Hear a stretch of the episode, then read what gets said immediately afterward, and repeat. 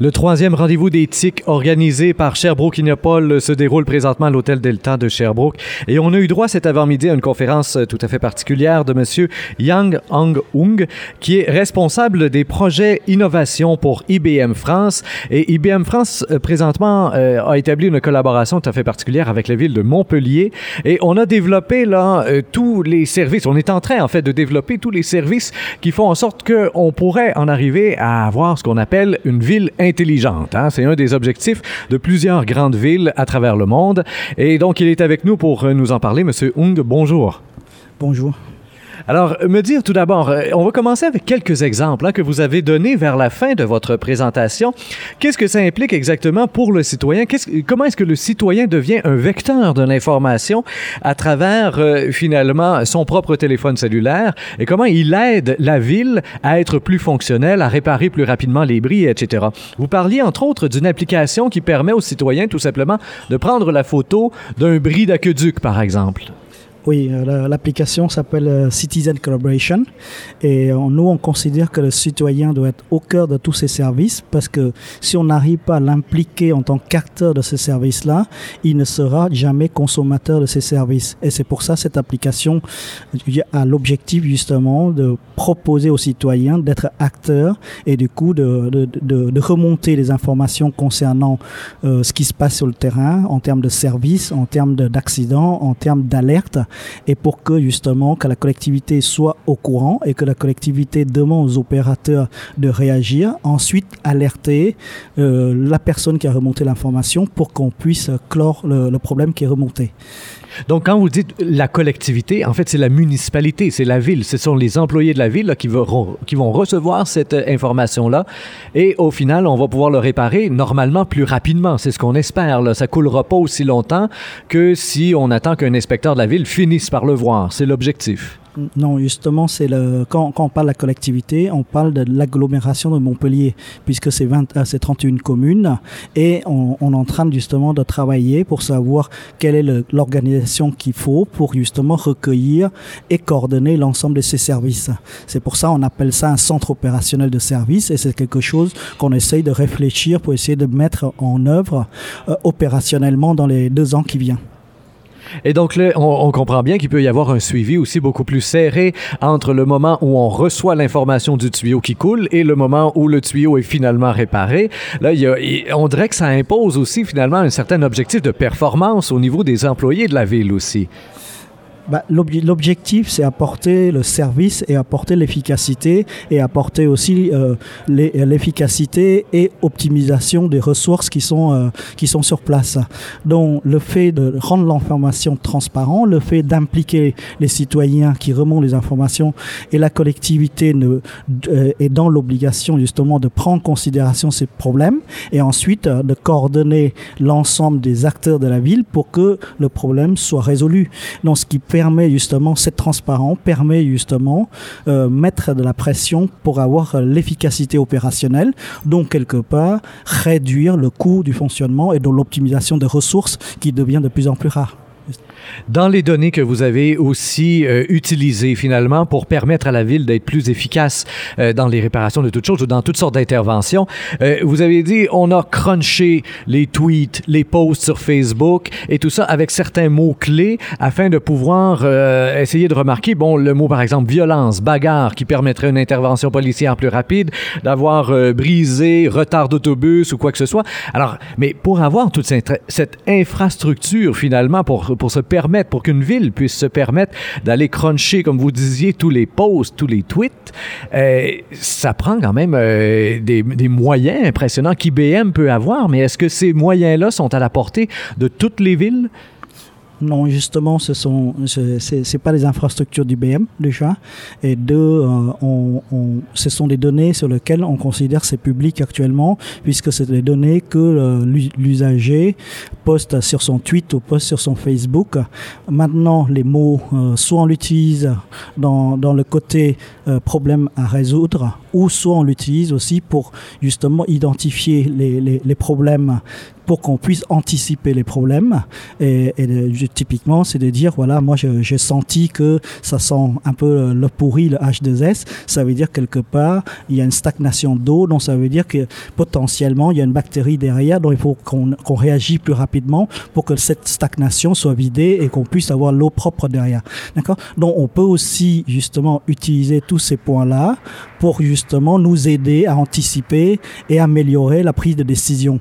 Encore une fois, l'objectif n'est pas aller regarder telle ou telle donnée de tel utilisateur. L'objectif, c'est d'utiliser l'information justement dans ce domaine public pour améliorer la prise de décision et la rapidité de remonter l'information pour que, euh, que la collectivité puisse améliorer son service derrière. Un autre exemple que vous avez donné, un troisième et dernier dont on va se servir dans cette entrevue, le tableau de l'usager. Donc, dans chacun des appartements, dans chacun des studios, on a un tableau. Et là, ça nous permet de voir notre consommation d'eau, consommation d'électricité, consommation euh, X, Y, Z. Et même qu'avec ce tableau-là, et c'est là que ça devient intéressant, me semble-t-il, euh, on peut comparer sa, sa, consommation avec quelqu'un qui vit dans un studio. Et donc, si on est une personne seule, ben, on va pouvoir se comparer avec une personne seule. Une famille de quatre va pouvoir se comparer avec une famille de quatre et voir, bon, est-ce qu'il y a des économies à quelque part? Est-ce que ma fille prend une douche un petit peu trop longue, un bain un petit peu trop long? Et donc, on peut comme ça, évidemment, savoir si on surconsomme ou si s'il y a des économies à faire à quelque part. Là. Ça, c'est quelque chose qui est déjà implanté à Montpellier ou c'est en processus d'implantation? Donc déjà, un, euh, ces processus-là, c'est sur du volontariat. C'est-à-dire qu'on propose aux volontaires d'expérimenter le changement comportemental de la consommation. On est parti à l'origine de dire, quand on commence à changer le comportement, c'est parce qu'on a compris le problème sur lequel on travaille actuellement. Tout l'objectif de la suivi de consommation, la compréhension de l'information, déjà, un, c'est volontaire, et deux, c'est justement la sensibilisation de ces citoyens par rapport à sa consommation. Et d'ailleurs, on affiche pas le gallon, on affiche le, dollar parce qu'on s'aperçoit que la notion de dollar fait réagir beaucoup plus vite dans la sensibilisation de l'optimisation de ressources naturelles qui est de plus en plus rare. L'objectif de tout ça, c'est justement d'avoir un réseau important de nombre de personnes qui contribuent en même temps dans la protection de la conservation des ressources naturelles.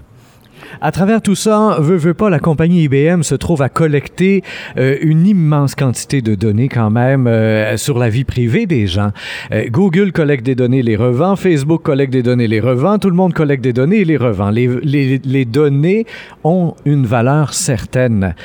Est-ce que IBM est en train de se faire un capital avec tout ça? C'est ce qui nous différencie des autres actuellement par rapport à cette approche. C'est que déjà, un, nous, c'est sur du volontariat. Et deux, euh, en France, on n'a pas le droit de croiser les informations entre le, monde privé et les données.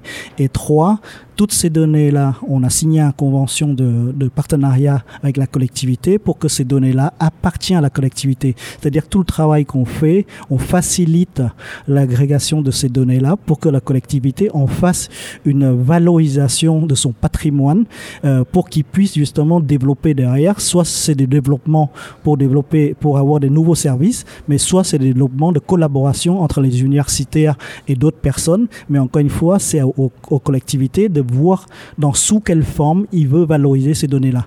Nous, ces données-là nous appartiendront jamais et on ne vendra jamais les données personnelles qu'on a collectées à travers ces, ces opérations. Et d'ailleurs, c'est pas les données personnelles puisque nous, on collectera jamais les données personnelles. On va juste collecter les données qui sont remontées par les usagers. À travers tout ça, quand même, il y a le mot euh, consommateur qui est revenu à quelques reprises dans votre intervention. Euh, certains moments où on nous dit que tout ça tourne pour faciliter la vie du citoyen, mais à d'autres, comme par exemple dans le quartier qui est en développement, euh, que vous avez donc appelé le Living Lab, un, laboratoire vivant, on n'entendait plus le mot citoyen dans le Living Lab. On entendait le mot consommateur, parce a quand même, il y, a tout ça qui vise à faire non seulement économiser de l'argent à la ville, mais le but c'est de brasser des affaires en même temps avec tout ça justement, euh, le, le, le, la particularité de ce, de ce projet de Living Lab, c'est qu'on ne sait pas encore quel est le modèle économique derrière. Les gens qu'on associe dans le Living Lab sont les volontaires. C'est-à-dire que pour l'instant, il n'y a pas de service parce que on travaille dans un projet de recherche et développement. Donc pour l'instant, le service n'est pas encore officiel. Donc on est en train de tester ces nouveaux services pour savoir quel type de marché, quel modèle économique, avec quel acteur on le fait, quelles sont les contraintes sur les, contrats qu'il faut qu'il faut revoir et ensuite prévoir une gouvernance de cette nouvelle organisation. D'accord? Et, c'est pour ça que on, on appelle ça un living lab parce que on ne sait pas encore sur quoi ça va boucher, mais ce qui est certain actuellement, c'est que le citoyen, lui, il est au cœur de la création de ces nouveaux services urbains et on a besoin que lui nous dise exactement ce qu'il veut et dans, quel sens il veut que ce marché-là euh, soit abouti. Et pour conclure, il y a une des phrases que vous avez dites que j'ai beaucoup apprécié. Euh, vous disiez IBM, nous, on est trop gros pour être agile. Alors, on a besoin de tous les petits startups, de toutes les petites compagnies, de toutes les petites PME qui sont en développement et qui sont en recherche et création, justement, pour développer tout ça, pour pouvoir, bon, nous, on peut colliger l'ensemble des données, mais après ça, faut retourner à la collectivité. Vous l'avez signifié à quelques reprises pendant l'entrevue. Est-ce que les petites PME de Montpellier deviennent vos sous-traitants? À cause des données. Donc, c'est comme si vous preniez une cote à chaque fois, à chaque fois que les autres obtiennent un contrat, ou si vraiment les données sont à la collectivité et que les petites PME y ont accès. Bon, on va peut-être payer quelque chose à la collectivité, mais euh, après ça, euh, pour IBM, là, il n'y a pas de cote, y a pas, on n'est pas sous-traitant d'IBM dans tout ça. Non, justement, il faut clarifier ce, jeu sur lequel on a fixé les règles. Déjà, un, les données appartiennent à la collectivité. Ça veut dire IBM n'a aucun droit sur la valorisation des données de la façon que ça va être exploité derrière. Ça peut être libéré, c'est gratuitement sous forme d'open data. Ça peut être sous forme de licence qui contractualise dans le mode de collaboration. Peut-être c'est une valorisation financière qui se fera, mais ça, c'est au territoire de définir comment il veut structurer cette relation-là avec ses partenaires. Nous, on sera un partenaire comme un autre, mais en aucun cas exploitant de ces données-là, ni propriétaire de ces données-là. Deuxième point très important, c'est on est on a pris les engagements pour justement impliquer les PME pour qu'ils aient la connaissance de ce qu'on est en train de faire derrière. Donc ça veut dire qu'il y a un transfert de savoir vers le territoire parce que ces, PME vont rester sur le territoire à terme. Et troisième point très important, c'est pas les sous-traitants, c'est une notion d'écosystème, c'est-à-dire qu'on doit monter un écosystème pour que ce système-là soit viable et autonome dans le développement moyen long terme de ce nouveau marché qui est euh, le marché des services urbains. Monsieur Hong, merci énormément de ce passage très apprécié euh, du côté de Sherbrooke aujourd'hui. Je vous rappelle donc, euh, chers auditeurs, que nous avions avec nous Monsieur Hong, qui est responsable des projets innovation pour IBM France. Et comme toujours, ben, je vous invite à euh, partager cette entrevue sur Facebook, Twitter et autres réseaux sociaux. Au microphone, Rémi Perra.